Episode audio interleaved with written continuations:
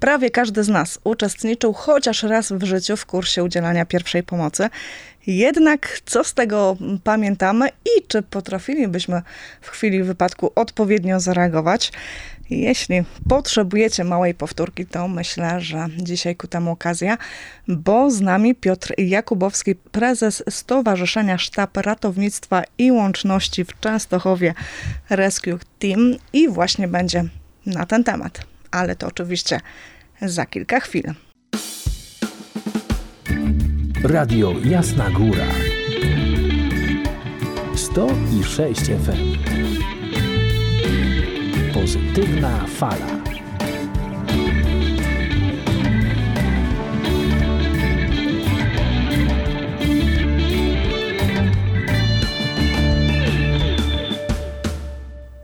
Audycja w zdrowym ciele. Mówiłam, że będzie dzisiaj o pierwszej pomocy, a to oczywiście dzięki naszemu gościowi Piotr Jakubowski, prezes Stowarzyszenia Sztabu Ratownictwa i Łączności Rescue Team w Częstochowie. Witam serdecznie. Dzień dobry Państwu. Pytanie na początek. Czy umiem udzielać pierwszej pomocy, pomimo tego, że to, co mówiłam wcześniej, każdy z nas przynajmniej raz w życiu na szkoleniu był? Czy my umiemy? No każdy z nas potrafi udzielać tej pierwszej pomocy i to, co zawsze powtarzam, każdy z nas tą pierwszą pomoc jakąś udzieli. Pytanie, w jakim stopniu i czy faktycznie będzie ona skuteczna. To jest dość istotny właśnie element, ale tak jak tutaj wszyscy mówią, chodzimy na szkolenia, kiedy musimy, a nie kiedy potrzebujemy, kiedy możemy działać profilaktycznie. I to jest, to jest ten taki nasz minus, że kiedy coś się wydarzy, dopiero sobie wtedy zdajemy sprawę, że faktycznie to miało sens i być może bym mógł, e, mogła moją mamę, tatę uratować, gdybym wiedziała, gdybym umiała, gdybym przyłożyła się do tego w szkole, gdybym skorzystała z kursów, czy też e, tych właśnie takich nawet e, krótkich zajawek internetowych, bo to naprawdę wszystko wynosi dużo. Ale czy to nie jest tak, że po pierwsze, być może nam się to trochę zapomina, bo gdzieś tam dawno te kursy były, a wiedza nieużywana też ulatuje z głowy, a po drugie, e, no często pewnie nas paraliżuje strach e, i jednak się boimy udzielać tej pierwszej pomocy.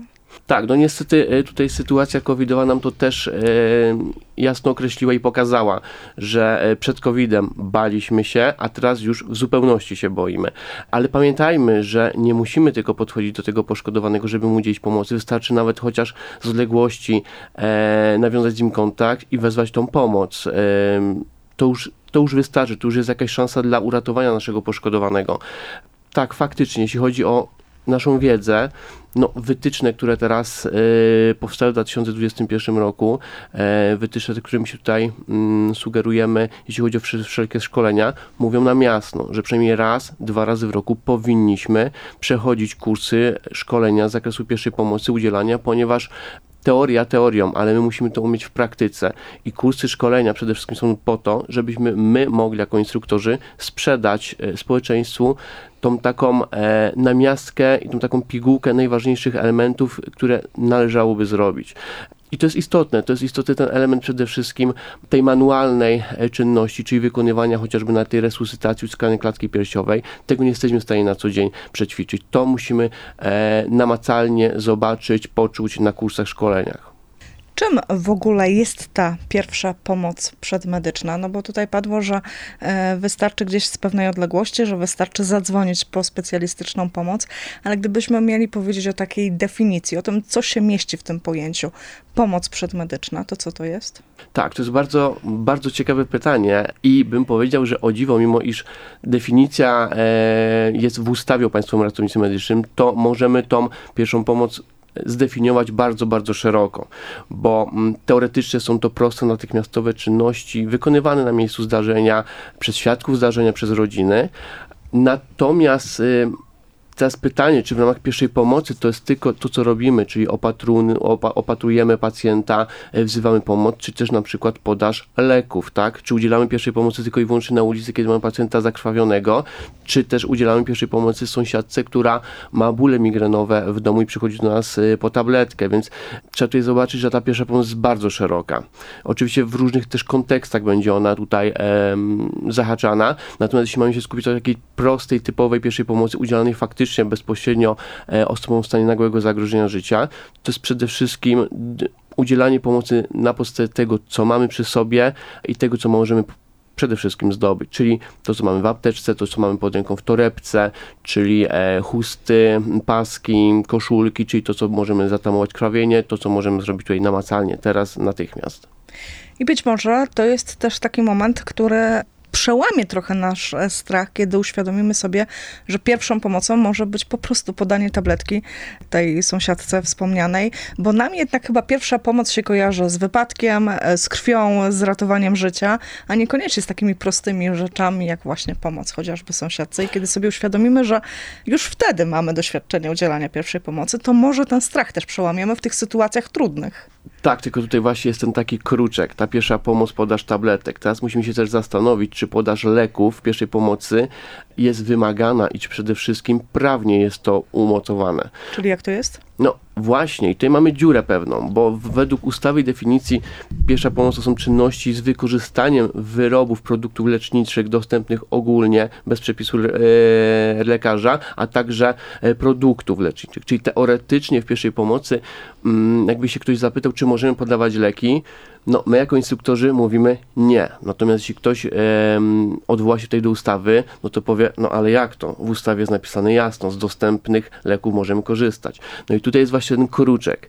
Należy pamiętać też ten fakt, że my nie wiemy na co e, nasi sąsiedzi, sąsiadki e, chorują. Czy lek, który mamy akurat teraz w apteczce, który nam pomaga, nie zaszkodzi tutaj e, koleżance czy sąsiadce. To jest bardzo ważny element. Bardzo często się spotykamy z sytuacjami, że mm, mamy na przykład pacjentkę naszą migrenową, tak? Od tygodnia ma bóle migrenowe, zjadła już wszystko, co tak naprawdę miała w domu, no szuka dalej pomocy. Zamiast iść do lekarza, czy chociażby faktycznie no, wezwać to pogotowie, chociaż tutaj też jest temat e, bardzo szeroki i, że tak powiem, do obgadania, no to dajemy tą tabletkę sąsiadce, tak? Tylko się może okazać, że ta kolejna tabletka przyczyniła się do przedawkowania leków, tak? I niby formalnie udzieliliśmy tej pierwszej pomocy, ale mogliśmy zaszkodzić, więc to, co my zawsze mówimy, jeśli już bardzo ktoś coś chce, to zbierzmy wywiad, zapytajmy się, czy brała Pani, czy choruje Pani na choroby, które te leki mogą pogorszyć Pani stan. To są bardzo ważny i istotny element, dlatego my zawsze na szkoleniach mówimy, że e, leki ogólnodostępne w pierwszej pomocy nie podajemy. Natomiast warto wiedzieć, że jeśli przychodzi e, sąsiadka po tą właśnie naszą etopirynę, czy tam jakiś inny lek, no to to jest jakby też patrzeć udzielenie tej pierwszej pomocy. Czy dobrze, to już niestety tutaj no, trzeba się zastanowić, nie? Bo to wiele osób tłumaczy tym, że właśnie ja się boję udzielać pierwszej pomocy, bo boję się tego, że mogę komuś zaszkodzić, no, tą przysłowiową tabletką, ale niekiedy też, tutaj pewnie dotykamy różnych stereotypów, że mogę zaszkodzić chociażby próbując komuś ratować życie za pomocą tego, że robię sztuczne oddychanie tak zwane. Nie, tutaj jeśli zakładamy to najgorszy ten stan, tak, mamy pacjenta, który leży na ulicy, nie rusza się, e, no to przede wszystkim musimy założyć to, że on może już nie oddychać, więc tak naprawdę jakiekolwiek nasze działania mogą tylko i wyłącznie mu pomóc, aniżeli zaszkodzić. Oczywiście, jeśli chodzi o bezpieczeństwo tutaj e, otoczenia i poszkodowanego, może być sytuacja, że pacjent leży w miejscu niebezpiecznym, jest otoczenie niebezpieczne, nie wiem, na przykład osoby agresywne, zwierzęta, no to faktycznie tutaj nie jesteśmy w stanie za bardzo nieraz pomóc temu poszkodowanemu, ale faktycznie czasami podejść do poszkodowanego, sprawdzić jego przytomność, sprawdzić czy oddycha, e, to jest niewiele, a można naprawdę bardzo, bardzo bardzo dużo e, zmienić nie tylko dla nas, ale i dla tego poszkodowanego, bo nam daje to satysfakcję, że pomogliśmy. A tą osobę, jeśli my uratujemy, to zmieniamy los być może i też tej osoby rodziny. Pamiętajmy, że e, uciskanie klatki piersiowej nie jest czymś nadzwyczaj trudnym. Wystarczy rozpoznać, czy poszkodowany nie oddycha, czy poszkodowany jest oczywiście przytomny, no bo jak jest nieprzytomny, no to będzie mógł faktycznie mieć to nagłe zatrzymanie krążenia i po prostu od razu wdrożenie procedury uciskania klatki piersiowej. No i oczywiście wezwania pogotowia, bo pamiętajmy, że bez wezwania służb, no tutaj e, nic się nie obędzie. Zresztą my intuicyjnie pierwsze co robimy, to bierzemy telefon do ręki, chcemy jakby zrzucić odpowiedzialność na inną stronę, nie? Bo mamy takie poczucie, że ta inna strona bardziej się zna niż my.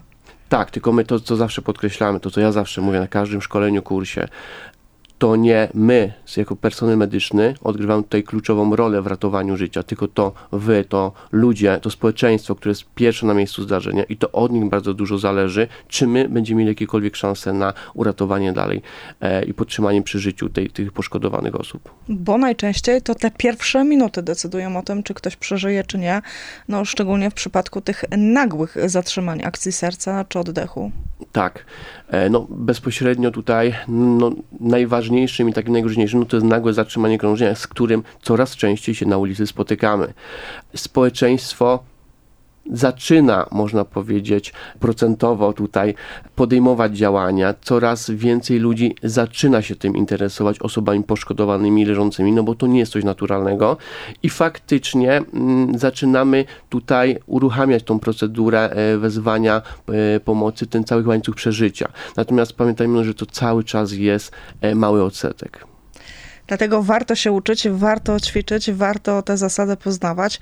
Czy są jakieś właśnie takie główne zasady, bo pewnie są, ale jeśli tak, to gdybyśmy o nich trochę powiedzieli, udzielania pierwszej pomocy, o czym przede wszystkim należy bezwzględnie i zawsze pamiętać?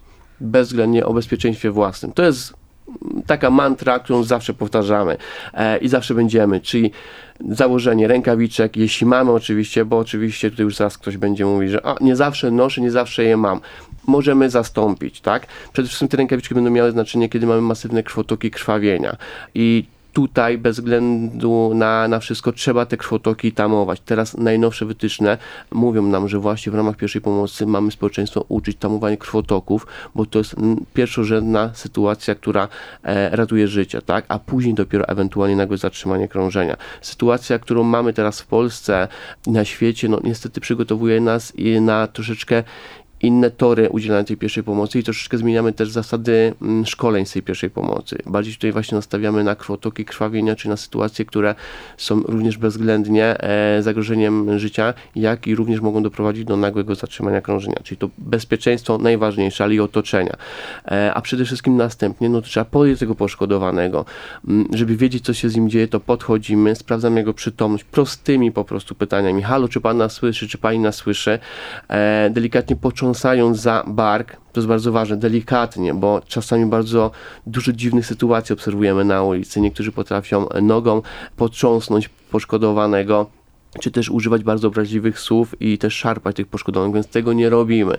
Czyli sprawdzamy przytomność, jeśli pacjent jest przytomny albo w miarę przytomny, tak, bo może być bełkoczący, może być pod wpływem alkoholu, no to już wiemy przede wszystkim, że poszkodowany przytomny jest w miarę i oddycha, tak? Czyli no, nie mamy takiego stanu bezpośredniego zagrożenia życia. No i przede wszystkim obserwujemy krwawienia, bo to jest teraz istotnym elementem, bo nawet jeśli będziemy mieli zatrzymanie krążenia u takiego pacjenta, którego zostaniemy na ulicy, a będzie mieć krwotok z e, kończyny dolnej na skutek e, nadziania się na jakiś pręt, no to tak naprawdę musimy najpierw tamować krwotoki, żebyśmy potem mogli e, udzielać tą pomoc właśnie w formie uciskania klatki piersiowej. No i oczywiście zawsze wzywamy to pogotowie, im więcej nas jest na miejscu zdarzenia, tym lepiej. Dlatego nie bójmy się e, prosić ludzi o pomoc, prosić ludzi i zachęcać ich do tego udzielenia pierwszej pomocy. To tutaj padło na początku też strach.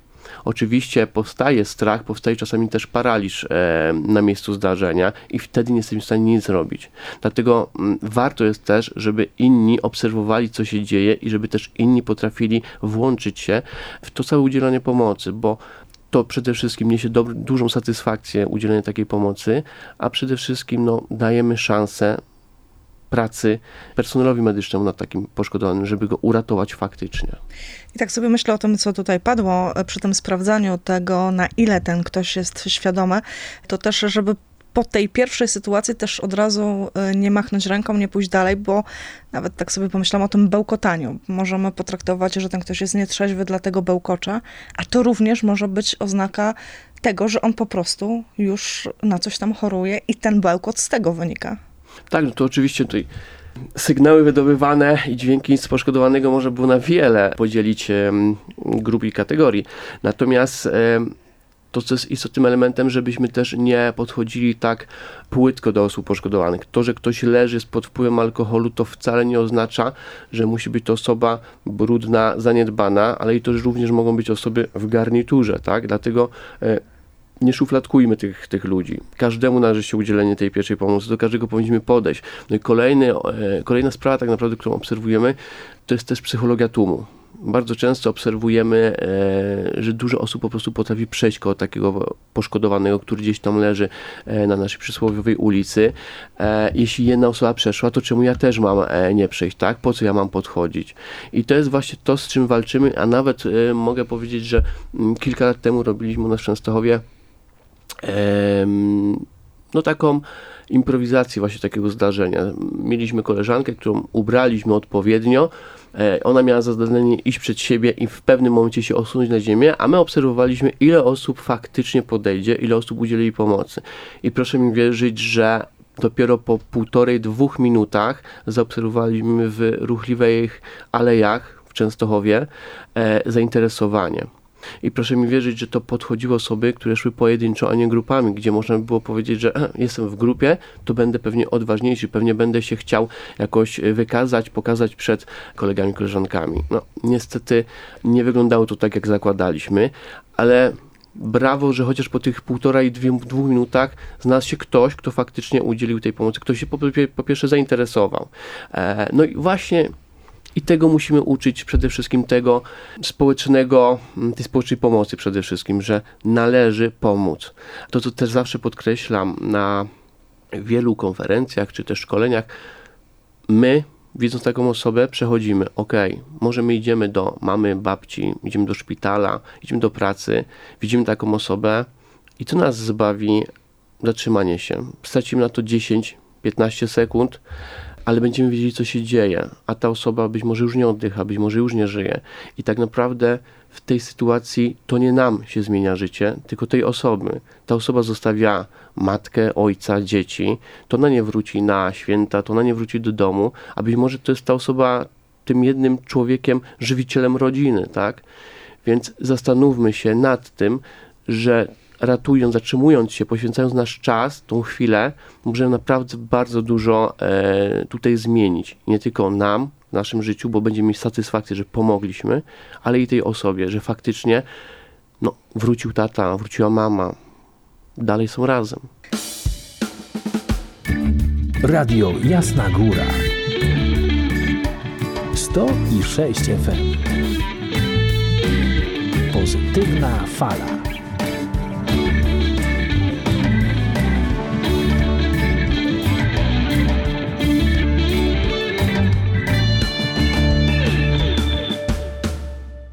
Piotr Jakubowski, prezes Stowarzyszenia Sztab Ratownictwa i Łączności Rescue Team w Częstochowie. Naszym gościem rozmawiamy o udzielaniu pierwszej pomocy, do czego i Państwa zapraszam, by wysyłać SMS-y, by pytać, bo to jest okazja, szczególnie kiedy rzeczywiście nie chcemy być obojętni na to, co wokół nas, kiedy chcemy może jeszcze lepiej udzielać tej pierwszej pomocy tym, którzy wokół nas. E, No właśnie, mówiliśmy o tych zasadach, mówiliśmy o tym, czym jest ta pierwsza pomoc, ale gdybyśmy mieli powiedzieć tak krok po kroku, to już troszkę padło. Czyli co? Mówimy o tej pierwszej pomocy, która jest udzielana jeszcze przed przyjazdem pogotowia, ale też pierwszą pomocą jest wezwanie chociażby pogotowia, do czego wszyscy jesteśmy zobowiązani też według jednych z najnowszych przepisów. Każdy z nas ma obowiązek, kiedy jest świadkiem, udzielić pierwszej pomocy, co jest równoznaczne, że już to ten telefon na pogotowie jest tym udzieleniem pomocy. Tak, no to jest taki bardzo drażliwy temat dla nas, dla medyków, ponieważ faktycznie samo to wezwanie pomocy już nas zwalnia z tej odpowiedzialności, tak? Dlaczego mówię, że to jest taki drażliwy temat? Ponieważ mm, no, jako dyspozytor medyczny również, który przepracowałem e, trochę, zauważaliśmy pewne anomalie, że ludzie potrafią przechodzić, potrafią przejeżdżać i oni zgłaszają, że a tutaj przyjeżdżałam trasą taką i taką i widzę, że ktoś leży. No, ale dla nas, dla dyspozytorów, dla personelu medycznego istotnym elementem jest to, czy ona oddycha i czy jest przytomna. No to na pytanie, czy może pani się zatrzymać i sprawdzić? O nie, nie, ja już przyjechałem, już jestem 10 km dalej, już, A a już zresztą to jestem nie jest spóźniona. jestem spóźniona i ja już nie mam czasu, ja nie będę nawracać, a w ogóle co pan mnie tutaj, do czego mnie pan zmusza, proszę wykonywać swoją pracę. No i tego typu sytuacje mm, sprawiają, że my mamy troszeczkę e, nerwową sytuację, ponieważ na przykład na przykładzie Częstochowy jeśli chodzi o zespoł ratownictwa medycznego, to to nie jest też tak, że mamy 200 tysięcy mieszkańców w Częstochowie i mamy 100 tysięcy karetek, nie? I każdy, kto zadzwoni, to jest loteria, to od razu dostaje tą karetkę w ciągu 3-4 minut. No niestety tak nie ma i najlepiej prosperujący system państwowego ratownictwa medycznego tak nie będzie prosperował. My mamy na terenie powiatu częstochowskiego i miasta 17 karetek systemowych. To jest niewiele, zwłaszcza w godzinach szczytu, więc my, dyspozytorzy, musieliśmy sobie zawsze układać ważność tych wezwań. Więc jeśli dostawaliśmy informację, że leży mężczyzna, nic więcej nie wiadomo, no to trzeba diametralnie e, tą karetkę skądś zebrać i wysłać ją, bo nie wiemy, co się tak naprawdę dzieje. I niestety tutaj w tym przypadku w 90%, 95% bardzo często są to osoby, które są pod wpływem alkoholu, e, które no, często nie wymagają naszej pomocy, pomocy medycznej, więc można było tutaj zadysponować inne służby. No ale to jest to, co właśnie powiedziałem na początku. Przede wszystkim, jeśli chcemy wezwać tą pomoc, to zobaczmy, co się dzieje, zorientujmy się w terenie, do czego wzywamy tą pomoc. Bo oczywiście my tutaj mówimy teraz o zdarzeniu drogowym, tak? No ale to też może być e, nasza mama, nasz tata, tak? Nagle zasłab w domu, leży, nie rusza się. Oczywiście stres tutaj dochodzi. My wpadamy w panikę. Więc pierwsze co? Telefon. Dzwonimy na numer 112, no bo to teraz do tego wszystkiego tutaj się będzie schodziło. Operator się pyta, co się dzieje, a my mówimy, no leży. Operator się pyta, ale oddycha, nie oddycha? No ja nie wiem. No to proszę sprawdzić. No ale jak? No i zaczyna się taka bezsensowna troszeczkę yy, dyskusja, bo dyspozytor przede wszystkim ma trudny temat, żeby po pierwsze zebrać wywiad, żeby zebrać adres, a przede wszystkim uspokoić tego zgłaszającego tak naprawdę, nie? Więc pamiętajmy o tym, że stres stresem, ale chociaż postarajmy się zachować tą zimną krew i zobaczyć, co się dzieje. Oddycha, nie oddycha, krwawi, nie sprawdzić? Bo krwotok jeszcze jestem w stanie zaobserwować, tak? E, Widzę, leży w kałuży krwi, nie leży, ale jak sprawdzić oddychanie? Podchodzimy do poszkodowanego, klękamy przy nim, odchylamy głowę do tyłu, rękoczynem czoło żuchwa, czyli kładziemy jedną rękę na czoło, drugą pod kąty żuchwy, odchylamy do tyłu, tak jakbyśmy chcieli zobaczyć, e, co jest tam w gardle. Następnie przykładamy rękę na klatkę piersiową, żeby mieć dodatkowy element e, sprawdzenia tego dechu. Nachylamy się nad poszkodowanym i przez 10 sekund sprawdzamy, czy unosi się klatka piersiowa, czyli wzrokowo, czy słyszymy oddech poszkodowanego, a także czy, czy czujemy ten oddech. Nie? Zawsze ta ciepłota tego powietrza wydob wydobywającego się z naszego, naszej jamy ustnej mm, no, powinna być em, zauważona, chociaż to też nie jest warunek, bo to też zależności oczywiście od warunków, czyli trzema zmysłami. Czuję, widzę, słyszę. 10 sekund sprawdzam, czy poszkodowany oddycha. Jeśli mamy jeden oddech lub nie jesteśmy pewni, czy oddycha, to wtedy zakładamy, że poszkodowany jest bez oddechu i wtedy od razu powinniśmy rozpocząć uciskanie klatki piersiowej. To, co jest też kolejnym bardzo ważnym elementem, teraz wszyscy mamy smartfony, w większości, nawet już telefony stacjonarne mają y, głośno mówiące tam zestawy, a możliwości takie, więc jeśli dzwonimy, włączmy sobie e, głośnik, tak żeby ten telefon koło nas leżał, żeby dyspozytor mógł mówić, co mamy robić, a my byśmy po prostu od razu to wykonywali. Żeby nie było też takiego e, chodzenia do telefonu i do poszkodowanego, bo oczywiście każda sekunda się liczy. Czyli przede wszystkim sprawdzenie, czy poszkodowany jest przytomny, czy oddycha przez 10 sekund, wezwanie pomocy.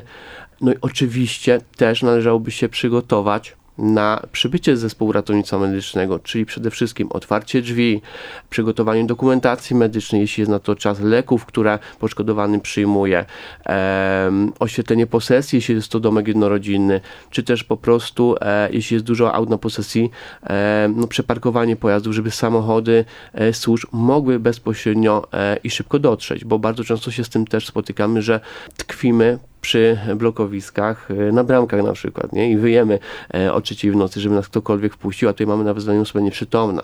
Więc no, trzeba tutaj te kilka punktów takich zachować, żebyśmy faktycznie mm, zespoły ratownictwa medycznego miały łatwiejszy dostęp i szybsze, szybciej udzielały pomocy. No i też tak sobie myślę, że kiedy do mm, takiej sytuacji dochodzi gdzieś w centrum miasta, to zadbać o to, żeby ta karetka wiedziała, gdzie ma dojechać, bo nieraz też pewnie jesteśmy świadkami tego, że e, karetka jest już blisko, gdzieś krąży, ale nie bardzo Tak, wie, gdzie się zatrzymać. Ale nie widzimy. Tak, bo, bo, bo trudno powiedzieć, gdzie ten wypadek, gdzie ta sytuacja. No oczywiście, jeśli jest to trasa, no to dość często jest to e, widoczne, e, widow, widowisko, tak można to nazwać. E, Natomiast jeśli jest to miasto, to my zawsze też tłumaczymy, jest was więcej, wyjdźcie, pomachajcie, stańcie na ulicy, wskażcie dyspozytorowi, jak dzwonicie na numer 112, e, operatorowi w sumie, m, jakiś charakterystyczny punkt, budynek, sklep, tak, bo pamiętajmy, że karetki, gdzie jeżdżą, to są karetki, gdzie kierowcy są już e, rozeznani w terenie, w swoim terenie, więc oni potrafią naprawdę szybko i sprawnie dojechać, niekoniecznie tylko i wyłącznie po adresie, więc o tym pamiętajmy. No i zachęcamy do tego, by rzeczywiście tej pierwszej pomocy udzielać. E, Będę to powtarzała non-stop i nieustannie, bo myślę, że to temat ważny i istotny, ale też tak z doświadczenia zapytam. Były takie zaskakujące sytuacje, gdzie ratowa- próbowaliście ratować komuś życie albo trzymaliście jakieś zgłoszenie, a tu coś, co się powtarza już po raz kolejny. Anty, jak robić, jak nie robić? No oczywiście e, mity udzielaniu pierwszej pomocy e, zawsze są. Chociażby słynna padaczka, że musimy e, otwierać jamę ustną, wyciągać ten język, bo pacjent się może zadławić. Przytrzymywanie pacjenta całym sobą, czyli tak naprawdę kładzenie się na nim, to też jest kolejny mit. E, jest tego, jest tego tak naprawdę sporo. Mm, Natomiast właśnie te szkolenia z pierwszej pomocy to są po to, żeby eliminować to, co złe. Em, Więc naprawdę tutaj można by było sporo takich rzeczy nawet przytoczyć. Nie? To te mity, ale takie najbardziej zaskakujące też sytuacje, gdzie miało się takie poczucie, że faktycznie ci ludzie pomogli, faktycznie ci ludzie znali się na rzeczy. Coś, co was najbardziej zaskoczyło? Są też takie rzeczy? Znaczy, każda pomoc y, ludzi z zewnątrz, chociażby nawet prowadzenie resuscytacji, czy tego uciskania klatki piersiowej, czy dobre zatamowanie krwotoku e, przed naszym przyjazdem, to już jest dla nas bardzo duży plus. E, jesteśmy naprawdę mile zaskoczeni, bo e, kupują czas pacjentowi i nam naprawdę dużo pracy tutaj no, odchodzi. Natomiast pamiętajmy, że mm, każda para rąk jest potrzebna tutaj. E, Sytuacji, które można by nazwać e, dziwne, spektakularne, no też się zdarzają oczywiście od e, mało przyjemnych po, po dość humorystyczne bym powiedział. No niestety każdy, każdy reaguje inaczej k- m, na to wszystko. No ale najczęstsze to przede wszystkim to, z czym się spotykamy, to niestety e, bezpodstawne wezywanie tutaj e, tych zespołów ratownictwa medycznego, czy też e, udzielanie pomocy osobom, które e, na przykład tego nie wymagają, tak? Mamy, zdarzają się sytuacje, zdarzenia, gdzie tych pacjentów po prostu można spokojnie odesłać gdzieś dalej. Jeśli chodzi o zabezpieczenia medyczne, taką pracę typowo uliczną, no to najwięcej jest po prostu roszczeń ze strony czasu. Czemu nie udzieliście? Czemu nie podaliście leków? Czemu tak długo?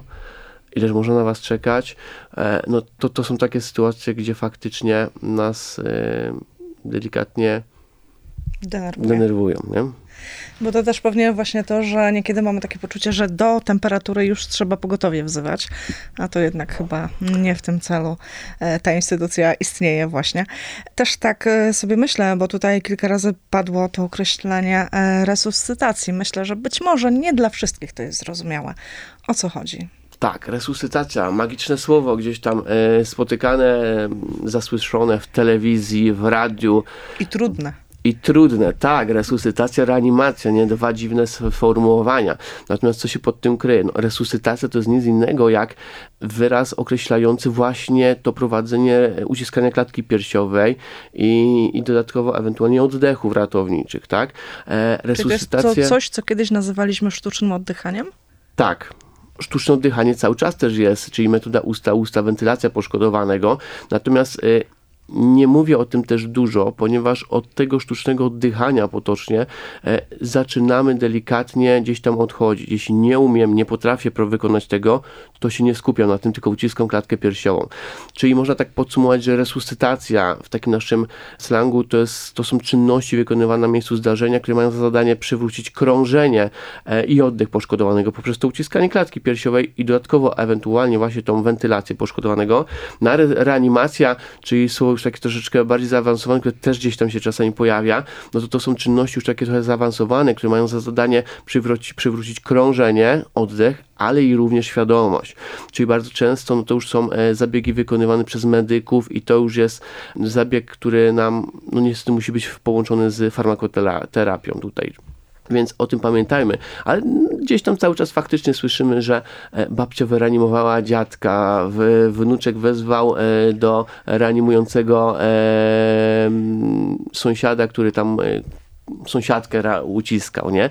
Więc no faktycznie spotykamy się z takimi sformułowaniami, e, ale nie zawsze wiemy, e, które, który wyraz należy do czego powiedzieć. Dlatego może po prostu mówmy sztuczne oddychanie, czy resuscytacja, czy RKO, czy po prostu zabiegi uciskania klaski piersiowej. To sztuczne oddychanie jednak najłatwiejsze i najdłużej chyba w obiegu no, też, szczególnie wśród tak. osób tak. starszych też tak sobie myślę, że chyba nie ma takiego czasu na nie, kiedy e, można byłoby się rozpocząć, rozpocząć tę naukę tego, jak skutecznie udzielać pierwszej pomocy. Bo to i dziecko, i ktoś, kto już jest mocno podeszły w latach, też powinien taką tak, wiedzę mieć. Wiadomo, że jest dużo programów też w Polsce, które e, już rozpoczynają tą naukę pierwszej pomocy od dziecka, od małego, tak? E, już w przedszkolu gdzieś tam e, zaczyna się pokazać, oswajać z pewnymi rzeczami dzieciaki, ale jak najbardziej w każdym wieku ludzie przychodzą. I naprawdę, naprawdę całkiem fajnie im to idzie. Tylko tak jak mówię, szkolenia muszą być konkretne i celowane na praktykę, bo w teorii to my dużo potrafimy, a w praktyce niekoniecznie. A to ma kluczowy, e, kluczowe tutaj znaczenie. No i tej teorii i praktyki nigdy za wiele, bo słyszeliśmy, że jest pomysł, by każdego roku to odnawiać, by rzeczywiście e, coraz częściej sobie też przypominać o tym, jak to robić skutecznie, jak to robić jeszcze lepiej.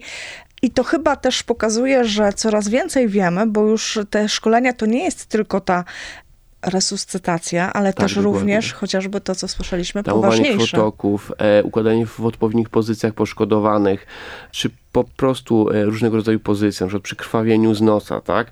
E, kolejny taki mit, zawsze gdzieś tam e, ludzie zatykają e, nos, dziurki w nosie, nie? No, nie do końca, nie do końca, a wystarczy tak niewiele, żeby takiej osobie poszkodowani pomóc. Jak? Pochylić ją do przodu, e, dać też swobodny wypływ tej krwi. Pamiętajmy, że wypływ krwi do przodu, czyli na zewnątrz, jest zdecydowanie korzystniejszy dla poszkodowanego, aniżeli odchylenie głowy do tyłu, tak? Bo jeśli pacjent zacznie łykać tą krew, to za chwilę się okaże, że zacznie nią wymiotować. Dlaczego? Ponieważ nasz organizm nie jest przystosowany do tego, żeby w żołądku znajdowała się krew, dlatego będzie automatycznie starał się organizm jej pozbyć. Więc e, no, takich, takich elementów na szkoleniach z zakresu pierwszej pomocy jest masa postępowanie z, przy urazach, przy złamaniach, przy bólach klatce piersiowej, które też często występują, przy e, spadku cukru, który jest bardzo charakterystyczny, bo też może być podobny do e, nadużywania alkoholu, czyli upojenia alkoholowego, czy też po prostu udaru mózgu. E, jest masa takich rzeczy, o których my wiemy, ale nie do końca wiemy, jak zadziałać i co, co tutaj zrobić. Udary mózgu, bardzo ciekawy temat. Ciekawy dlaczego? Ponieważ każdy słyszał, a nie każdy wie, kiedy wezwać to pogotowie. Bardzo często zespoły ratownictwa medycznego przyjeżdżają po 3-4 godzinach od wystąpienia pierwszych objawów, a objawy bardzo proste. Niewyraźna mowa, splątana osoba, mm, silny nagły ból e, głowy, a przede wszystkim e, niedowłady jednostronne, tak? E, niewyraźna, niewyraźne widzenie. To są rzeczy, o których my słyszymy, ale mimo wszystko zawsze gdzieś jest takie przekonanie, a po co, a poczekam, a zobaczymy. A, a może mi przejdzie a może mu przejdzie, ale akurat w udarze odgrywa czas główną rolę. Dlatego no tutaj, e, jeśli coś nam się nie podoba, źle się czujemy, no bez, bez, bezdyskusyjnie powinniśmy to skonsultować, czy też z dyspozytorem, operatorem numerów alarmowych, czy też po prostu z nocną świąteczną opieką zdrowotną, czy po prostu z przychodnią. pamiętajmy, że nie wszystko e, tutaj należy e, zgłaszać na numery alarmowe, tak? E, natomiast każda sytuacja, która jest dla nas nie, niekomfortowa, każda sytuacja, która jest dla nas niekorzystna, no powinna być oczywiście tutaj zweryfikowana ze specjalistami. Do czego zapraszamy i zachęcamy. Dzisiejszy czas już niestety dobiega końca. Bardzo dziękuję. Z nami Piotr Jakubowski, prezes Stowarzyszenia Sztab Ratownictwa i Łączności Rescue Team w Częstochowie. Bardzo dziękuję e, za ten udział w audycji. Dziękuję i Państwu. I przypominam, audycja w zdrowym ciele w każdy wtorek o 19.30. Wtedy to jest premiera i wtedy to można pisać SMS-y, można pytać o różne rzeczy, bo najczęściej e, wtedy właśnie jesteśmy na żywo na antenie. Jolanta Kobojek, bardzo serdecznie dziękuję. No i oczywiście mówię Państwu do usłyszenia.